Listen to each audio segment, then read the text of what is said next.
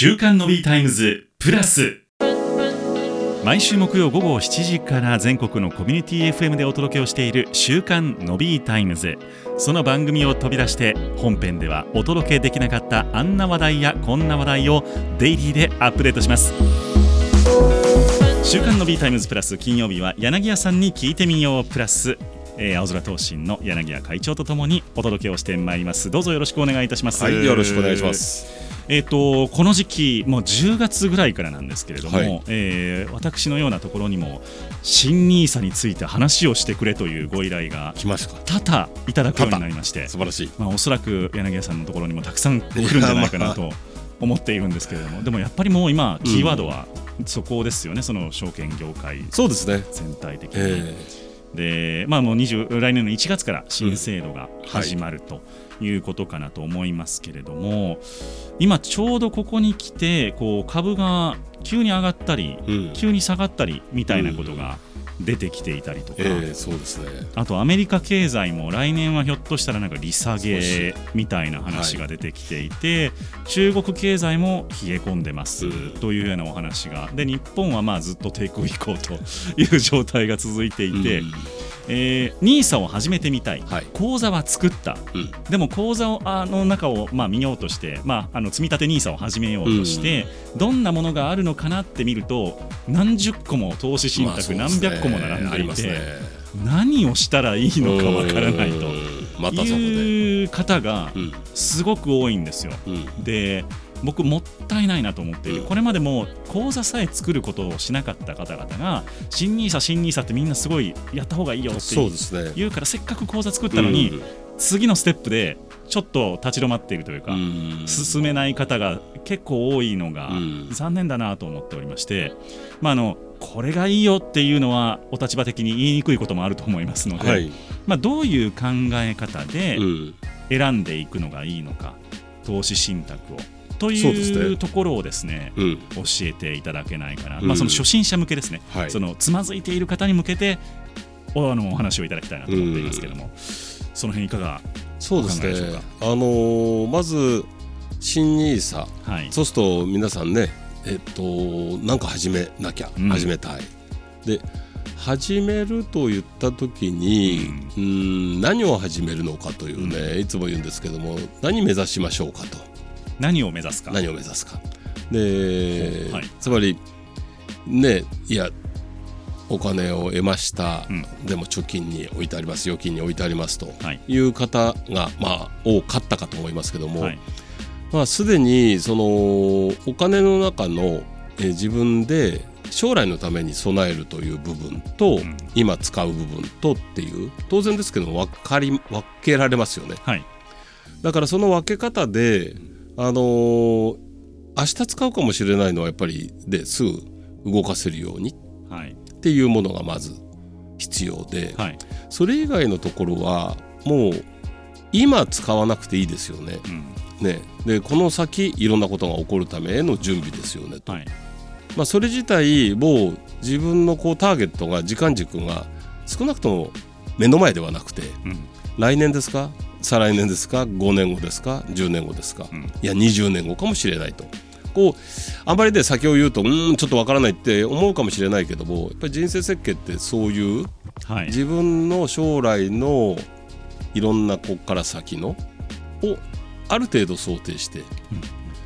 うん、もちろんあのね30年と思ってたのが20年かもしれない5年かもしれないっていうのはありえますけども残りの人生のっていう、はい、だからそれはまあ自分で決められない部分ももちろんあるんですけども、はい、やっぱり将来に備えていかないと、ね、先行ってからよくあるのは、うん、あっていうやつですよね。あ足りなかった。足りない、はい、とかちょっと貯めておけばよかったのに、うん、あるいは投資してしておけばよかったのにと、はい、だから今アメリカの、まあ、株式市場ってよく言われるんですけども、はい、要するに10年単位でもなく20年単位いやもっと、うん、30年単位でこの過去のですね、はい、えー、暴落と言われるような、うん、まあ、100年前にはそれこそねあの大暴落があったっていうねありました。けども、はい、それらを全てですね結局長期的には乗り越えていくんですよね。直近でいうと、えー、リーマンショックがあったりとか、ね、コロナがあったりとかっていうことですね。はい、っていう、はい、だからそう考えるとこの先の世界の、はい、こう自分との生きてる間ですね。どういうふうに世界が動いていくのかなと。でそんなの分からないんですが、はい、分からないんですが今までいろんなことがありながらうん、ら世の中っていうのは発展をしていくと、うん、そうすると自分のお金が自分が自分ではですねなかなか全てを当ててあれとこれって言ってですね、うん、あのこれから成長するものを全部分かればそんな苦労はしないわけでもちろんです。あるいはそこで働けばいいんだしっていう。そうですね。ね、はい、でも日々は一生懸命働く、うん、でもそうではなくて投資の世界は世界を旅立し旅立っていいわけですよねお金が。はい。でそこでお金が働いてくれる成長してくれるっていう姿が自らの成長というね自分の道ではないお金のこう成長の道みたいなものがもう一本走るんだと。ああなるほど。自分が仕事をするそのキャリアパスみたいなものととお金の道。道。が別でもいいという別でもいい。あなるほど。ある意味別の方がいいですよね。一緒だと共倒れになったら困りますよね。なるほど。だから自分が働くのいろいろ苦労もするかもしれない。そうですよね、ね、もちろん会社も変わることももちろんあるでしょう、まあ、それもい。いも悪いもね、はい、いろんなことがあって、はい、でも頼むお金はお金で頑張って働いてくれやと、うん、もう一人の自分ですよねだからそこはそう考えるとあれですかね、うん、日本で一生懸命働いている我々は、ええ。